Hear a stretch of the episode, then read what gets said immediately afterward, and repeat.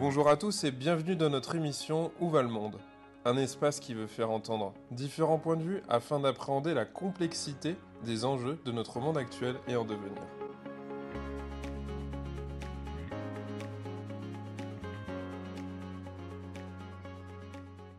Marie-Sophie Zambeau, bonjour. On va faire une émission aujourd'hui qu'on enregistre euh, dans les années folles euh, à Paris.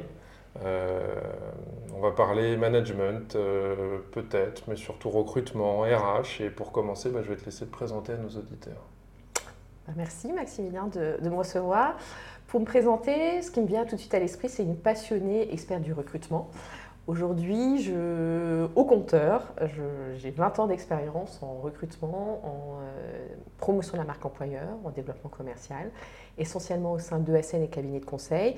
Puis j'ai fait une petite incursion de 3 ans au sein de la fonction publique territoriale pour euh, essayer d'élargir mes horizons, donc une expérience aussi bien dans le privé que dans le public. Et puis là, c'est tout frais, c'est tout récent. Je viens de créer euh, il y a quelques semaines mon cabinet de conseil, recrutement et marque employeur qui s'appelle Racing RH pour accompagner les clients, les organisations, euh, attendre vers le recrutement qui soit le plus équitable, le plus objectif et le plus performant possible. Voilà.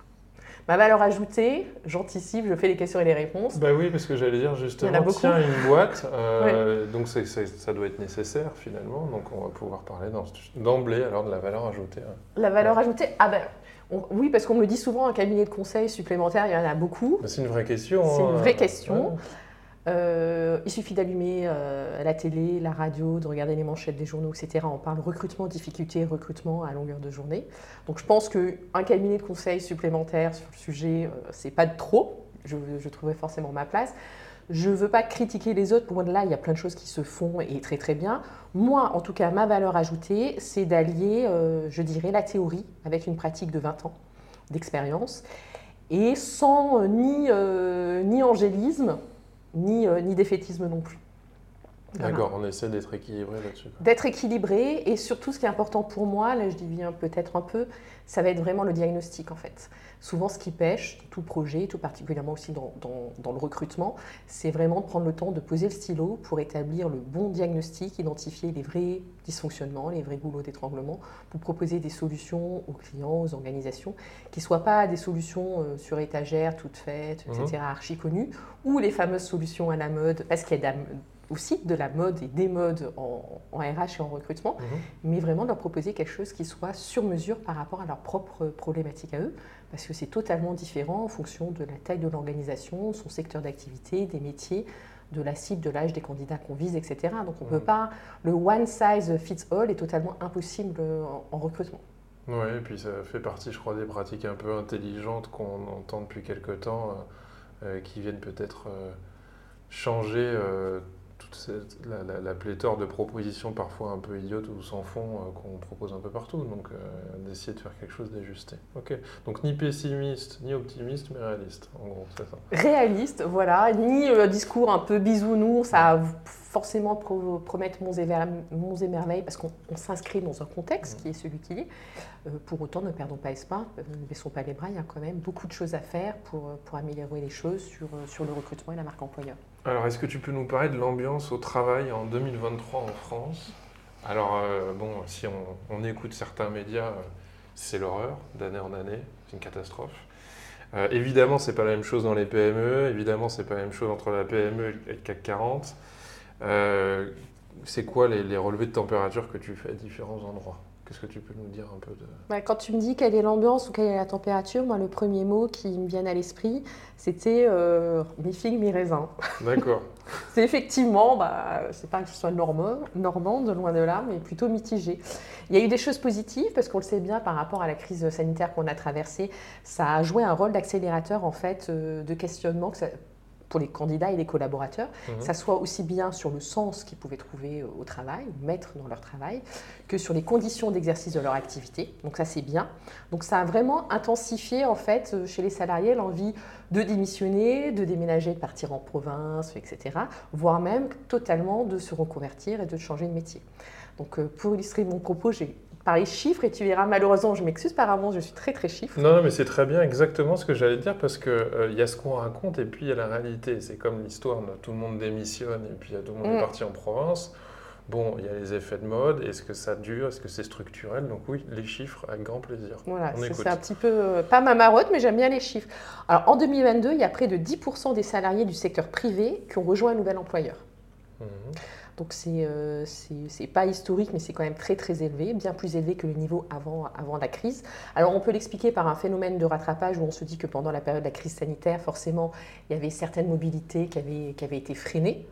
Euh, mais on peut aussi l'expliquer justement par des aspirations différentes et par le fait que les candidats euh, se, se, disaient qu'ils étaient davantage en position de, de force, qu'il y avait beaucoup d'opportunités, beaucoup d'entreprises qui cherchaient à recruter euh, et que donc voilà, elles ont saisi euh, les opportunités. Quand je dis à leur avantage, ça c'était une enquête qui disait euh, que 58% des candidats estimaient que dorénavant le marché du travail était à leur avantage. Donc ça sur l'ambiance, c'est des choses positives. Les gens ont de nouvelles aspirations, cherchent du sens, sont à la recherche de nouvelles conditions de travail, estiment qu'ils sont peut-être davantage en position de force. Euh, se reconvertissent. Là, on était sur un total de 47% de personnes qui avaient soit entamé une reconversion professionnelle, soit qui avaient le projet d'entamer une reconversion professionnelle, 47% en 2021. Mhm. Donc c'est énorme. Donc on se dit, bah, c'est bien, c'est chouette, il y a une dynamique qui est positive, principalement pour les candidats ou les collaborateurs, avec des nouvelles envies. Mais il y a un mais, souvent, équilibre là encore. 60% des démissionnaires français pendant la crise du Covid déclarent qu'ils étaient mieux dans leur précédent emploi. Oui, ça me fait penser à la question de la reconversion professionnelle où parfois on peut être finalement un peu déçu. Déçu ou alors, là, je, ou alors avoir un mal fou à trouver un employeur qui, euh, qui, te donne ta, chance et qui t'emploie véritablement. Donc, euh, donc ça oui, donc voilà des, personnes qui ont démissionné parce qu'on nous a inventé le monde d'après, plein de choses. Et donc ils ont, ils ont démissionné euh, et puis ils sont plutôt déçus de, de, ce qu'ils ont trouvé. après, il y a un autre mouvement de fond pour un secteur certes particulier, mais qui est la tech en fait il y a eu véritablement une vague massive de licenciements. On le voit bien aux États-Unis, tout particulièrement au début d'année. Depuis le début de l'année, secteur tech, GAFAM, on est à peu près à 100 000 licenciements. Mmh. On sait très bien que globalement, ce qui arrive aux US après aussi arrive plus ou moins en France. Donc euh, il commence aussi à avoir des gels d'embauche et des organisations un peu plus attentistes par rapport à ce sujet-là. Voilà. Et après, euh, ce qui a aussi remis les choses, pas à l'église au milieu du village, mais ce qui a aussi euh, bougé les choses, c'est que ben, là, on est dans un phénomène d'inflation assez fort. Et, euh, et encore, il y a 6 euh, mois, 12 mois. C'est pas clairement pas fini. C'est clairement pas fini, apparemment. Nous disent que pas ouais, fini alors là, moi, je, voilà, j'ai pas ma boule de cristal, on dit que c'est pas fini. Mais, ceux qui sont spécialistes des boules de cristal d'économie ont l'air de dire que c'est vraiment. De dire c'est pas fini. Ah bah non, clairement pas. Ce qui fait qu'il y a 6 mois, 12 mois, on se disait, bah, je cherche le sens, le plus important pour moi, c'est l'équilibre vie privée, vie perso. Ça va être effectivement la flexibilité, le télétravail, les semaines de 4 jours, d'autres choses qui étaient euh, vraiment en, en, amont, qui étaient vraiment positionnées très très en avant. Et puis là aujourd'hui, bah, il y a des choses euh, qui sont beaucoup plus pragmatiques. Et avec l'inflation, c'est le pouvoir d'achat qui revient euh, clairement sur le devant de la scène. Le, luxe de la question du sens ne va pas pouvoir durer mille ans si le sucre triple de prix et ainsi que le carburant. C'est ça. C'est ça en fait, ou c'est pour ça que je dis mi-film, mi-raisin, c'est qu'il y avait plein de choses positives pour dire les candidats, mmh. les collaborateurs se posent des questions, sont en position de force pour faire bouger les lignes sur les conditions de travail, peuvent davantage choisir. Mais euh, il y a des choses qui, vont dans l'autre sens. Ouais.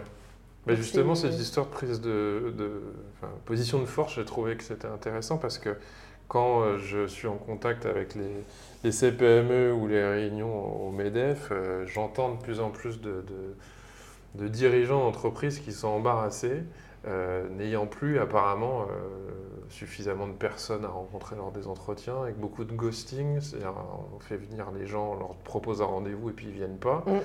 Euh, mais je trouve ça quand même assez intéressant finalement, parce que ça vient aussi pousser les entrepreneurs à se poser des questions là où il n'y avait pas à s'en poser avant. Quoi.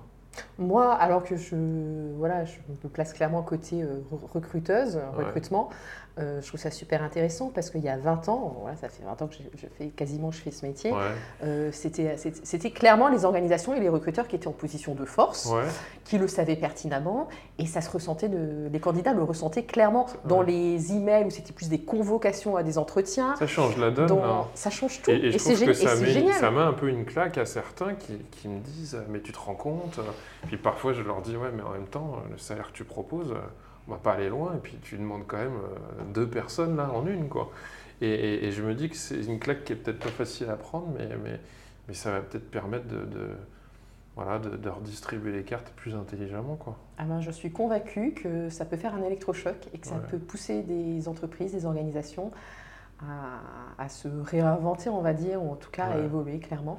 Parce que les difficultés de recrutement, on en parle encore beaucoup, euh, là, on était sur un record historique. Début d'année, il y a la fameuse enquête euh, BMO, besoin en main-d'œuvre de Pôle emploi, que globalement on attend tous pour, euh, pour avoir un petit peu la température. Mmh. Là, on était à 61% des recrutements qui étaient jugés difficiles Exactement. en 2023. C'est vers ça que j'allais aller justement, et donc je te laisse justement nous en parler, ce que tu en penses. Donc c'était un record historique, absolu. On était à plus 16% par rapport à 2021. Euh, Pourtant, on a des bons salaires qui sont proposés. Moi, j'ai discuté avec aussi pas mal de chefs d'entreprise dans le bâtiment qui, qui, qui, me parlent de salaires qui sont impressionnants pour des ouvriers et qui me disent on n'a personne en fait. On n'a personne. Personne ne vient, on convoque au Pôle emploi, on a 300 personnes et en fait, il y en a deux qui, qui viennent. Il y en a deux qui se présentent à nous, qui n'ont mm. pas le diplôme ou qui n'ont pas les, les compétences. Donc on se retrouve, enfin, il me semble, avec des salaires parfois d'ouvriers qui peuvent friser ou dépasser ceux des cadres. Et je me dis, mais c'est quand même étrange, quoi. Oui, c'est super intéressant et, euh, je, discute régulièrement de ce sujet. J'ai aussi déjà écrit dessus, à savoir que oui, en déclaratif, les entreprises vont dire euh, j'ai des difficultés, j'en peux plus, 61%, c'est phénoménal, il faut, le, il faut le noter, il faut l'entendre, mmh. c'est une réalité. Moi, je veux dire quand même attention, les termes de pénurie de talent, de guerre de talent, etc. Aujourd'hui, on l'entend tout le temps, cette terminologie ça existe depuis plus de 25 ans. Ces termes-là, ils ont été inventés par euh, Stephen Hankin en 1997. Il y a eu un bouquin après qui est connu, qui est The War of Talent, par euh, trois consultants de McKinsey. Euh, et ça date quand même de plus de 25 ans. Donc ça fait, moi déjà, ça fait 20 ans que j'entends parler de la fameuse guerre des talents. Donc là, ça mmh. s'est peut-être accentué, mais ça fait 20-25 ans qu'on le dit. Donc c'est quand même à relativiser. Ça pose ah. la question de ce qu'on met sur la table aussi, parce que, parce que évidemment, si à la City on va être payé le double ou le triple qu'à la Défense, euh, bon bah voilà, c'est normal que les gens s'en aillent aussi. C'est pas non plus qu'une question de salaire. Moi je dis que. Évidemment, c'est pas qu'une question de salaire, mais c'est aussi d'une manière générale quel effort on va pouvoir fournir, puisque en inversant la, position, euh, si les gens vous disent bah, c'est pas grave, moi j'irai ailleurs, euh, bah, on est bien obligé de faire un effort en fait. C'est-à-dire que ça, me fait penser un peu, euh, ça va être euh, terrible ce que je vais dire, mais à l'homme ou à la femme qui, a passé un certain âge, se rend compte qu'on lui court moins après, et puis il va devoir miser sur autre chose, mm. et pas simplement sur l'attribut physique, mais se dire, bon, bah, quelles sont mes stratégies, qu'est-ce que j'ai à vendre maintenant? Et là, pareil, il y en a qui euh, peuvent. Sur ma célébrité, il y en a qui peuvent. Il y en a qui peuvent pas, si, je, si, je, file ta métaphore. il y en a bah qui veulent d'ailleurs, qui font l'effort, et d'autres qui continuent à faire pareil. Moi, ma réponse, c'est une phrase que je disais souvent à mes équipes avant. Euh, maintenant, j'en ai plus. À 70 ans, on se balade c'est ça Non, la folie, c'est de faire toujours la même chose et de s'attendre à un résultat différent. Ce que disait Einstein. Voilà, c'est ça. Et donc, effectivement, si les organisations, elles continuent aujourd'hui à vouloir recruter, hum. avec les canaux, les méthodologies, les expériences candidats et à proposer exactement les mêmes avantages collaborateurs, etc., d'il y a 20 ans, si elles font exactement pareil qu'il y a 15-20 ans, alors là, je te garantis qu'effectivement, elles vont dans le mur et que donc, ils sont 61% à dire qu'ils ont des difficultés. Mais la folie, c'est de continuer à vouloir faire pareil. là, en fait, il faut... le marché a évolué. Tu poses la question de comment, comment le recruteur peut se retrouver dans une situation à laquelle il a participé tout en disant euh, objectivement j'ai un souci et en fait tu lui rappellerais que bah, il n'y a pas d'objectivité là-dedans, c'est lui qui a posé ce décor, cette méthodologie, cette mm. façon de faire, et que forcément, au final, euh, il n'aura euh, pas grand-chose comme résultat positif à récupérer. C'est ça que tu veut fais, pas, ouais, s'il veut pas bouger d'un iota et qu'il considère et qu'il a la vision du marché du travail et du, du rapport de force recruteur-candidat d'il y a 15-20 ans, il n'y arrivera pas, sauf si éventuellement il a un nom archi connu qui continue quand même encore à attirer, et même là, c'est plus compliqué. Ce qu'il faut, c'est qu'il se rende compte que le marché a évolué. pour moi, il y a deux grandes évolutions. La première grande évolution, c'est la fin de ce que j'appelle du plug and play dans le, dans le recrutement. Mhm. À savoir que euh, pendant des années, on cherchait, on avait une fiche de poste avec une annonce, avec des critères, il fallait tout cocher. Quelqu'un qui soit opérationnel immédiatement, qui coche toutes les cases, embauchable, Mhm. etc. C'est ça, marché. plug and play pour les Ouais. auditeurs, qui, Ouais. euh, parce que C'est ça. une grande informaticienne peut-être dans l'âme, mais on branche et ça fonctionne. Et ça le- fonctionne, ouais, on a quelqu'un opérationnel à tout de s'ennuyer avec suite. une installation Ouais. compliquée. Il Ah. coche toutes les cases et en plus il est dispo tout de suite. Mais ça aujourd'hui, voilà, c'est une évolution du marché, ça existe quasiment pas. Est-ce dramatique pour autant? Non. Pour certaines qui continuent comme ça à rechercher ça, vont pas le trouver. Mais pour d'autres, il y a plein de viviers. Mais ça me c'est drôle, ça me fait. euh, mais on va sur ça peut-être en fait. Euh, ça me fait penser à la métaphore la personne qui est sur les réseaux sociaux ou sur les sites de rencontres et puis qui cherche, qui cherche, qui cherche et puis qui se dit euh, les hommes ou les femmes sont plus que c'était. Il y a un problème chez eux. ils déconnent tous.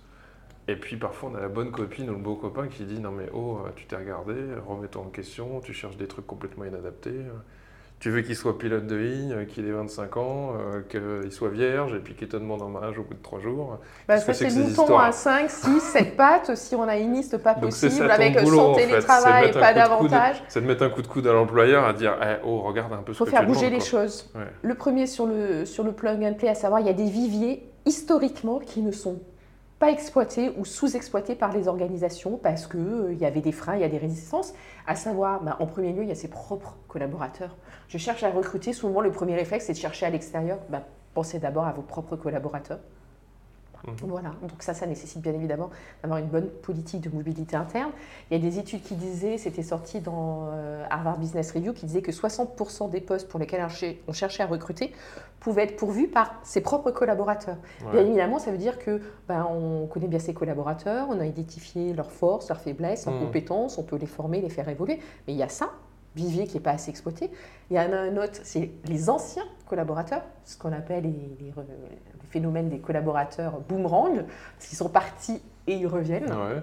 Donc ça, aujourd'hui, on dit que c'est à peu près 13 à 15% des salariés qui peuvent partir et revenir. Il faut avoir de souci d'ego quand même pour aller rechercher quelqu'un hein, qu'on a laissé partir ou qui est parti. Ben, c'est ça le frein, mais, mais, mais, mais en fait, c'est On c'est rappelle pas ses psychologique. ex quoi.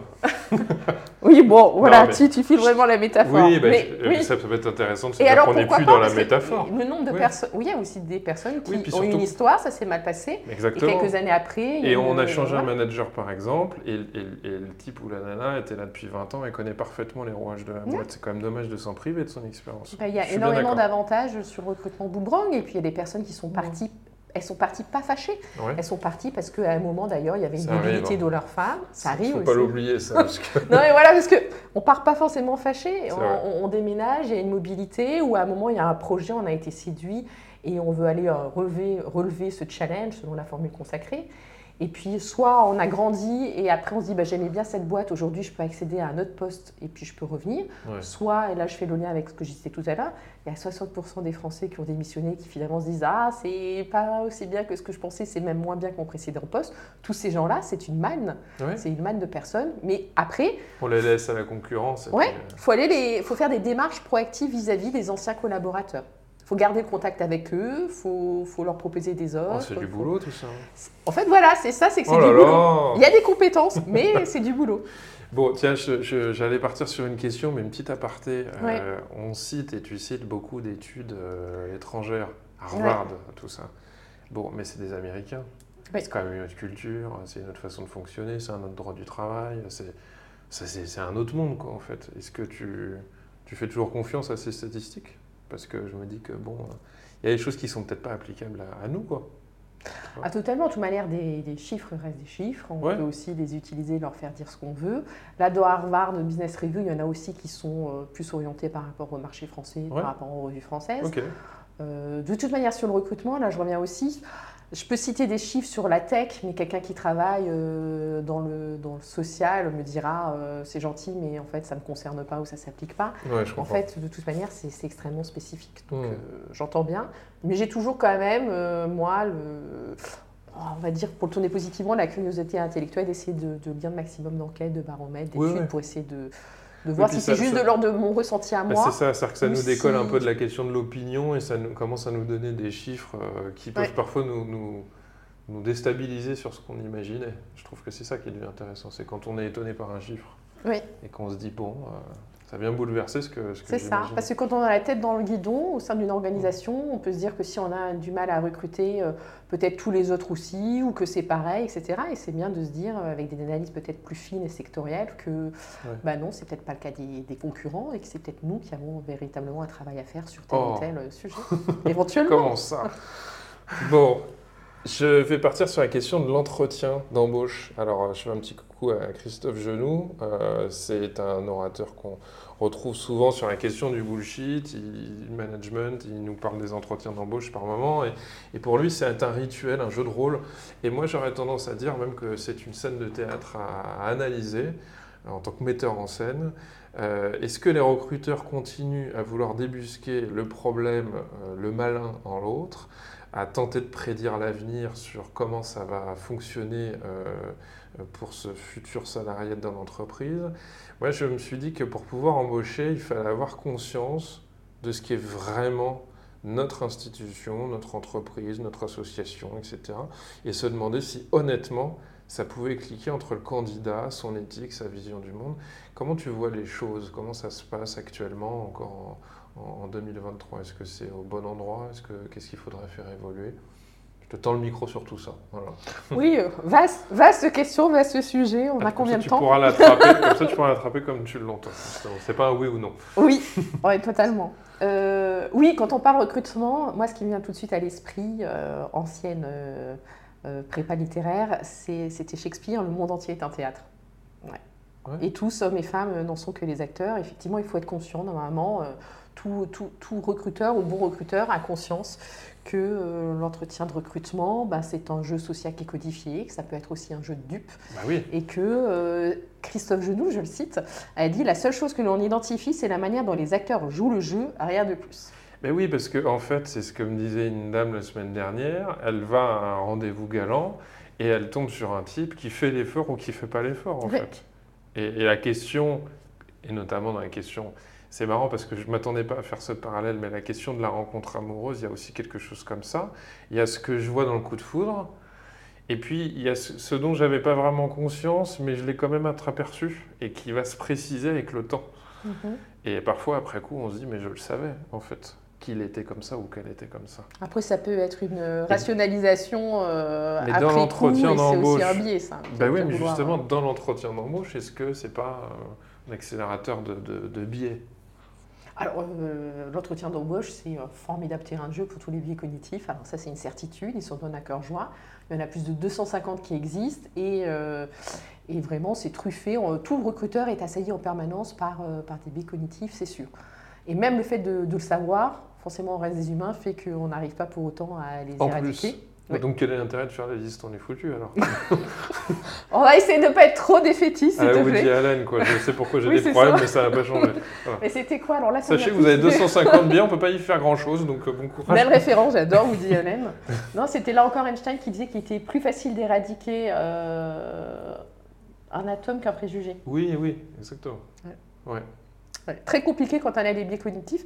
Non, le recrutement, ce qu'il faut, ce qu'il faut, c'est avoir conscience qu'en face, on a un candidat qui, lui, vient pour euh, décrocher un poste, un poste qu'il convoite. Donc forcément, euh, et normalement de part et d'autre, on n'est pas dupe, il va changer son mode de fonctionnement, son comportement, pour s'adapter aux attentes, et en plus supposées, aux attentes supposées du recruteur en face, du Mhm. comportement qu'il doit avoir, de la personnalité qu'il doit démontrer en phase avec, euh, avec ce poste. Ouais. Ça, c'est une certitude. Donc c'est là où c'est au recruteur aussi, dans euh, les questions, le questionnement, euh, le type d'entretien, la méthodologie, de mettre en place certaines choses pour limiter l'impact des biais cognitifs et, l'impact de, ce jeu, entre guillemets. Mais il n'y a rien d'infaillible, ça reste du recrutement, c'est une rencontre de deux subjectivités, de deux êtres humains. Tu, tu nous donnes deux, trois petites choses un peu plus concrètes, euh, deux, trois biscuits pour se représenter la scène. J'aimerais bien que tu puisses nous en dire plus parce que euh, on pourrait aussi, euh, peut-être que c'est une opposition qui est un peu bête et méchante, mais on pourrait opposer euh, l'entretien dans, une, dans une pièce entre plusieurs personnes et puis la mise en situation en fait. Je crois que souvent ce que disent beaucoup de recruteurs par la suite, c'est bon, de toute façon, on verra bien, il y a une période d'essai. Oui, Cette phrase, je l'ai entendue un million Oui, de fois. au final, le, le- le- le juge de paix ultime, c'est la période Bah, d'essai. bah, C'est-à-dire. C'est sûr. euh, Après, il y a voir, aussi un mouvement avec des organisations qui suppriment la période d'essai, comme le groupe SOR. Parce que justement, on peut comme on supprimer disait- la période d'essai Ah, mais en aucun cas, c'est pas une obligation C'est pas contractuelle. une obligation. Non, les, les entreprises le mettent, c'est pas une obligation contractuelle. Et donc, eux, ils l'ont supprimé. Il y a des, et, et ils ne permettent pas non plus aux candidats d'activer cette possibilité. Et il y a d'autres organisations, Ouais, mais pas on beaucoup, on se marie qui ont suivi. Oui, c'est ça, voilà. C'est joli, c'est marié au premier regard. C'est mar- on est sur Mario au premier regard. D'accord. Mais voilà, là encore, il y a des choses qui existent aujourd'hui pour dire j'ai du mal à recruter. Difficulté des recrutements, on y revient. Et on peut, par exemple, euh, eux, ça a été un moyen d'attirer des plus jeunes qui ne Ouais. voulaient pas avoir l'épée de Damoclès avec une période d'essai longue. Et Bah voilà. ouais, parce qu'après, il faut dire je peux pas louer parce que je suis en pleine période d'essai, etc. Donc il y a des, il y a- il y a des Ok. choses.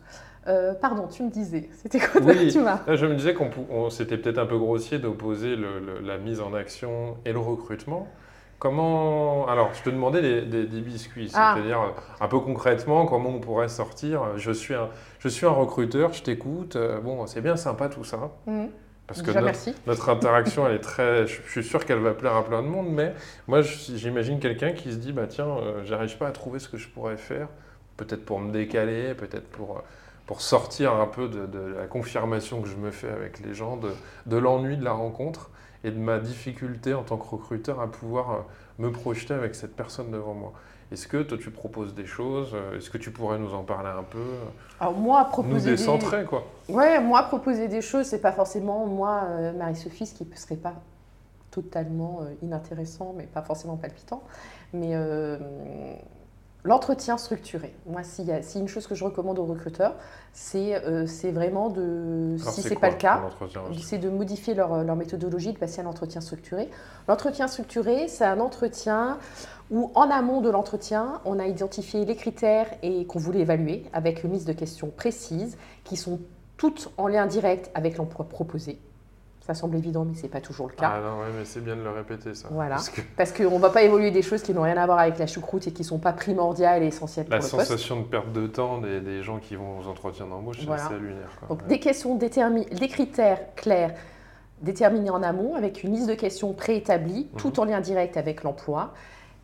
Et bien évidemment, on pose les mêmes questions à tous les candidats pour pouvoir essayer de les évaluer de la, de la manière la plus objective et équitable possible. de comparer aussi. Parce Et de pouvoir parfois, comparer, euh, c'est ça. Et on pose des questions qui sont d'ordre euh, comportemental et situationnel. À savoir, on essaie plutôt de faire appel à des vraies expériences vécues, des vraies anecdotes.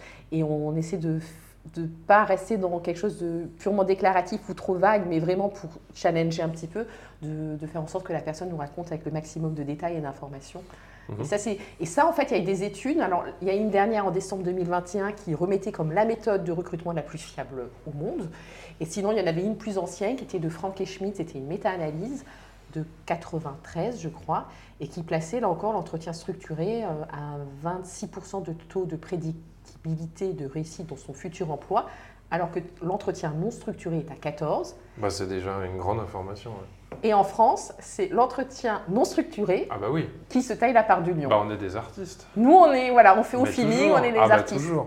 Dans les pays anglo-saxons, ça Mais- fait fort longtemps que c'est l'entretien structuré qui est la norme. Mais au-delà du nous. recrutement, dans plein de sciences, euh, et je pense que ça parlera à plein de monde, dans plein de sciences, on est, on est, on on n'a pas assez de données statistiques, on n'organise pas avec un entretien semi-structuré les choses. Donc ouais, je vois bien. Donc ça, c'est une information importante. Donc est-ce que ça veut dire qu'on est moins en train de projeter la personne euh, euh, fantasmatiquement sur ce qu'elle pourrait donner, mais on lui demande des, des- des- des éléments assez concrets sur ce qu'elle a vécu C'est plutôt ça qu'on est en train de faire en fait. C'est ça, en fait, on reste très centré sur les critères bien précis qui sont propres à un poste spécifique. Mmh. Et au lieu de s'éparpiller et de rencontrer des gens, et il y en a avec qui ça passe mieux que d'autres forcément, et voilà, d'être biaisé, on reste sur cette liste de critères, on évalue sur les mêmes critères toutes les personnes, et normalement en amont, on a établi une grille en disant sur cette question-là, la réponse idéale, c'est ça que j'attends, il y aura tant de points, la réponse qui passe, et, et celle où non, ça ne le fait pas. Mais ça, c'est génial pour alors moi, je suis une fervente partisane. Ça, c'est génial parce que ça permet d'être plus objectif et équitable voilà, dans, dans le recrutement et donc normalement plus performant.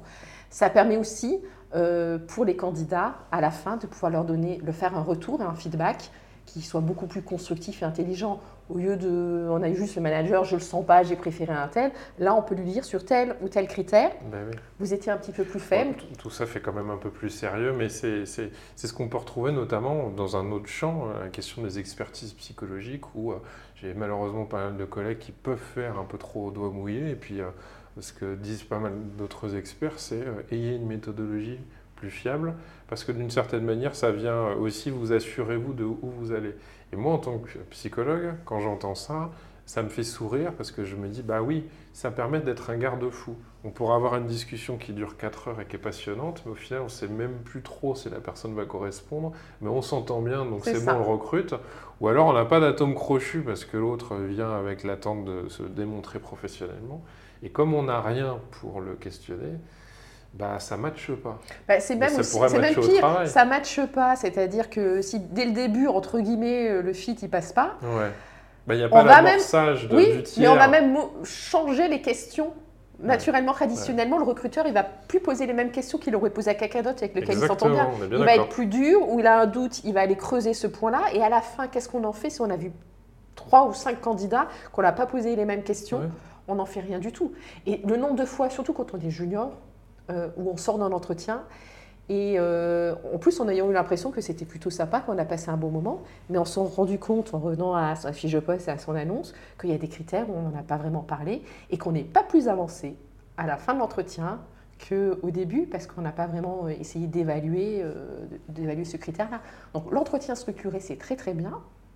Après, on est au max à 26-30% de taux de prédictibilité. Donc ce qui est bien, c'est de le coupler à d'autres méthodes pour essayer de gagner en certitude. Et là, tout ce qui est recrutement immersif, puisque tu en as parlé, effectivement, euh, c'est très très bien. Moi, je recommande. Donc tout ce qui est PMSMP, donc euh, une période de mise en situation au milieu professionnel, grâce à un pôle emploi, ou tout ce qui est aussi MRS, méthode de recrutement par simulation. Ça, c'est très très bien parce que ça veut dire qu'on on élargit, on ouvre un peu ses chakras. Et euh, pour des postes où il n'y a pas forcément de prérequis forts en termes de diplôme ou, ou d'expérience, on va construire des jeux, des, des tests, des évaluations, on va aller sur les compétences transposables et on va aller tester ce qui est vraiment le cœur du métier et en faisant fi voilà, du, du- du bagage de la Mmh. personne. Donc on laisse la chance à plus de candidats. Ouais. Et donc ça fait descendre le niveau voilà, de discrimination, de biais, etc. Ça, ça existe, la MRS ça existe depuis plus de 15 ans par Pôle emploi, mais euh, je connais beaucoup de recruteurs qui ne connaissent même pas le nom ou n'ont jamais pensé à l'appliquer. Alors que Ouais. voilà, la, la bonne vieille mise en situation classique ou ces dispositifs de MRS, de PMSMP ou l'échantillon de travail. Moi, je, voilà, fréquemment, je demandais des échantillons de travail. Alors il y a des métiers qui se prêtent mieux que d'autres, mais euh, c'est très bien. Il y, a- deux choses qui me viennent, c'est que je continue en repensant à l'échange avec Ibrahim Afal, avec Thibaut Brière et Christophe Genoux, avec toi et puis avec d'autres, à me dire que les sciences humaines, et, notamment la psychologie, mais la sociologie et d'autres sciences humaines, euh, sont finalement euh, euh, parfois empruntées, mais devraient être parfois un peu plus au cœur de tout ça en termes de, compréhension des processus. Pourquoi? Parce que je me disais que pour certains recruteurs, je, je- je peux me dire que on ne vient pas forcément chercher rationnellement quelqu'un qui correspondrait euh, en termes de travail, mais peut-être en termes d'affiliation. Oui. Euh, on vient chercher quelqu'un qui va caler avec ma famille et qui va bien s'entendre. Il est un peu austère, nous on aime bien sortir, euh, boire des coups après le boulot et je me vois pas me marrer avec cette personne qui est pas drôle. Oui, c'est très je- fréquent. Et je me dis que ça, par exemple, enfin, je veux dire, il y a- y, y vraiment un- tout un chantier de travail à mettre, euh, à mettre en œuvre, en fait. Parce que euh, je crois que oui, les sciences humaines ont quelque chose à éclairer là-dessus. Quoi. Moi, je pense que pour les RH et les recruteurs tout particulièrement, on gagnerait, c'est pour ça que moi, depuis de nombreuses années, j'ai encore beaucoup de choses à voir, à découvrir, à apprendre. Pour enrichir mon travail et avoir l'impression de le faire mieux, je m'ouvre de plus en plus justement à la lecture de choses qui sont sur les sciences humaines, les sciences de gestion, euh, l'ergo- l'ergonomie, sur, sur la psychologie, sur d'autres choses, les biais, etc., Bah pour oui. essayer de, de faire au mieux mon métier. Sinon, en fait, on a un prisme qui est, qui est- qui est trop, Qui est un peu court, trop étroit. Ouais. mais c'est comme pour le management, en fait. Il y a- il y, a des choses qui ne, qui ne s'apprennent pas simplement dans les bouquins, c'est aussi une façon d'être et ça tombe pas du ciel d'une façon d'être, en fait. Donc ça, ça fait intervenir des, des mouvements de- euh, qu'on pourra expliquer par la sociologie ou par la psychologie, etc. Quoi. Mais en tout cas, ça, C'est intéressant parce que ça replace aussi euh, qu'est-ce qu'il y a dans une rencontre. On rencontre, les gens se rencontrent en fait. Les gens se rencontrent et, euh, et, les recruteurs souvent vont le dire au début parce que quand on les interroge, ils vont dire moi je fais du recrutement parce que j'aime l'humain, parce que j'aime les échanges, etc. Et euh, de leur fait ou pas de leur fait, ou l'organisation. J'aime pas cette tarte à la crème, ça m'angoisse profondément. Moi, parce que c'est vrai qu'on peut, on peut, on peut le vivre. Certainement, toi et moi, on aime l'humain, mais dire cette phrase, je trouve que. Moi, c'est presque, si j'exagère, mais avec mon, mon, côté un peu provoque, moi, presque quelqu'un qui me dit ça en entretien, pourquoi tu veux faire du recrutement Parce que j'aime l'humain, presque c'est éliminatoire. Ben oui, mais c'est comme, euh, c'est comme euh, quand les, étudiants de psycho disent Ah, ben moi, je vais m'occuper des enfants parce que j'aime les enfants. Bon, bah oui, est-ce que c'est un critère suffisant? Je crois pas, en fait. Et justement, il y a des moments où il ferait mieux de pas trop aimer l'humain, peut-être aimer un peu plus le travail. Et parce que la question, c'est la concordance d'une personne dans une institution pour travailler en fait. Moi, en recruteur, ça la base. Hein. Souvent, on me demande si euh, quelle est la euh, voilà, je, pardon, je dévie. J'espère pour les auditeurs, ça sera. Mais souvent, on me demande pour un recruteur, c'est quoi la qualité essentielle? Et souvent, les gens vont dire effectivement euh, l'empathie, l'humain, etc. Moi, je vais plutôt répondre le discernement. Parce qu'un vrai bon recruteur, c'est de réussir à discerner, identifier les vrais besoins réels de l'organisation. Parce qu'il y a ce qui a été dit par le manager et en fait, il faut creuser. la crème psychologisante insupportable. Et essayer d'identifier, parce que le bon relationnel, dynamique, etc., c'est gentil, mais ça ne m'aide pas. D'identifier réellement les bons critères, voir les candidats et de faire le matching avec leurs vraies compétences, comment ça peut fitter. Donc le discernement, moi je dirais ça. Et donc on est plus sur quelque chose pour moi, le recruteur, c'est aussi de l'analyse. Je vais mettre plus côté analyse que éventuellement humain. Hmm. Enfin, c'est les deux, mais la réponse de pour l'humain, c'est un peu light pour moi. Qu'est-ce qui pourrait nous manquer, euh, qu'on pourrait ajouter euh, euh, pour qu'il y ait une rencontre qui soit fructueuse entre, entre un, employé potentiel et un employeur? Qu'est-ce qu'on peut rajouter d'autre en fait? Comment on pourrait faire pour que ça marche encore mieux? Un recrutement. Pour ceux qui nous écoutent, euh, comment on pourrait les éveiller à d'autres choses à développer en fait? Est-ce qu'il faut, est-ce qu'il est intéressant, il y a une question qui me vient, est-ce qu'il est intéressant d'être plusieurs quand on fait un recrutement? Alors ça pourrait être angoissant pour celui qui va être recruté, hein, mais euh, est-ce qu'il n'est pas intéressant de démultiplier les, interlocuteurs pour, euh, et en direct en même temps pour pouvoir discuter après de cette rencontre? Te pose cette question, je veux dire, dans une rencontre, être plusieurs, ça peut être angoissant, mais je ne te demande pas, est-ce qu'il est intéressant de faire passer 14 rendez-vous, entretien d'embauche pour une personne, parce que ça, je ne suis pas sûr que ce soit une très bonne chose. Mais qu'est-ce que tu penses du fait d'être plusieurs quoi? Est-ce que ça, ça viendrait réduire des biais cognitifs, par exemple? Eh ben, je veux dire. Ou au contraire, pire Ça, dépend, ça dépasse, monsieur. À ah. savoir, le recours au collectif, en soi, le, ouais, le recours au collectif, en soi, euh, c'est pas la panacée. Ça dépend comment c'est fait. On revient toujours à ça. Je reviens en plus sur l'entretien structuré, qui est que Olivier Siboni, dans, dans, un bouquin sur les biais cognitifs, et, et Daniel Kahneman et d'autres, disait qu'en fait, dans la prise de décision, donc c'était plus large que le recrutement, mais le recrutement c'est éminemment une, activité avec une prise de décision. Dans la prise de décision, le comment pèse six fois plus que le pourquoi, que le quoi. Et donc en fait, processus de recrutement, si on veut limiter au maximum les biais et les fameuses erreurs de recrutement et de casting, mais il y en aura toujours, ce qui compte c'est la structuration. Donc il faut réfléchir en amont à ces critères, en comment on veut organiser, quelles sont les méthodes d'évaluation, ces critères, la pondération des critères, les différents seuils, ce genre de choses.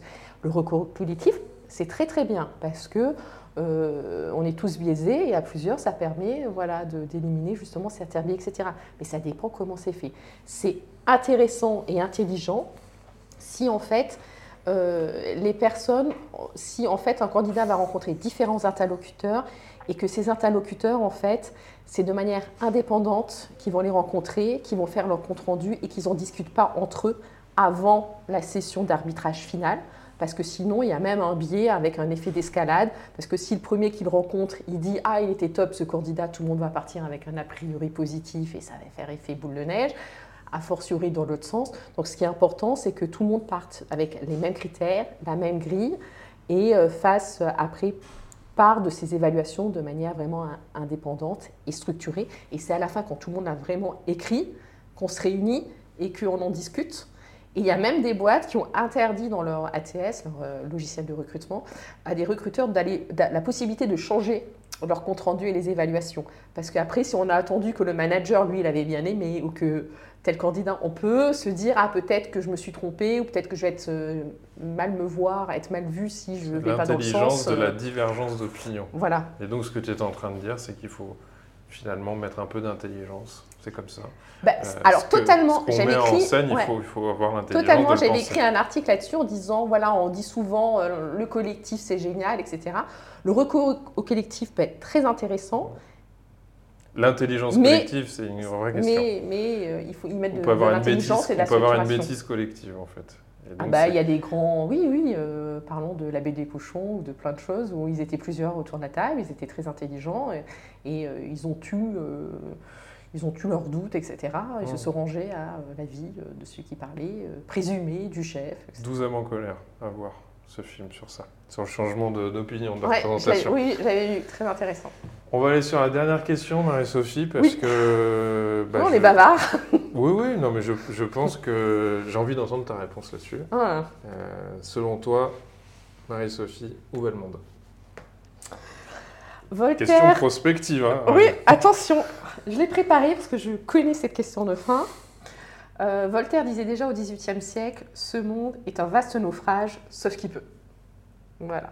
Donc, mon premier réflexe, ça serait de dire que euh, le monde court à sa perte. voilà, que si on continue comme ça, avec la montée du communautarisme, le repli sur soi, l'hystérisation euh, des débats, la haine en ligne, le réchauffement climatique, les guerres et en plus de plus en plus proches euh, de nos frontières, euh, on va vraiment dans le mur et on est mal barré. Euh, après, c'est pas vraiment un message que, que je trouve forcément intéressant à délivrer. Donc, je préfère plutôt essayer de résister à ce pessimisme et à ce défaitisme. Donc, je partirai sur la célèbre citation qui est euh, Je préfère opposer au pessimisme de la raison l'optimisme de la volonté. Et pour moi, ça passera par l'éducation. Là, on était sur le recrutement, mieux former les recruteurs, toutes les parties prenantes du recrutement, mais au sein de la société, en France et, du monde globalement, ça passera par l'éducation. Et là, je, paraphrase Mandela qui dit que la, la plus puissante qu'on puisse utiliser pour changer le monde, c'est l'éducation. Donc, euh, on continue de croire, mais il faut mettre un petit coup sur, euh, sur la l'éducation, la formation et la sensibilisation. Marie-Sophie Zanvaux, merci d'avoir répondu à toutes ces questions et je sais déjà qui va me faire un petit coucou pour me dire ah c'était très bien. Et il y aura certainement des personnes que j'ai déjà interviewées à la saison précédente. Voilà. Merci. Un grand merci, c'était un grand plaisir. Merci beaucoup.